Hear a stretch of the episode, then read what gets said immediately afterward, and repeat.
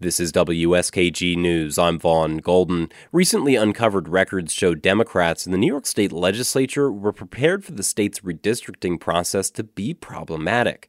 Records obtained by W S K G show that both houses of the state legislature signed retainer agreements with law firms months before a panel charged with drawing the lines even got a shot at it. Lawyers for the Senate were on retainer as early as June twenty twenty-one, weeks before the state's Independent Redistricting Committee or I R C started holding hearings.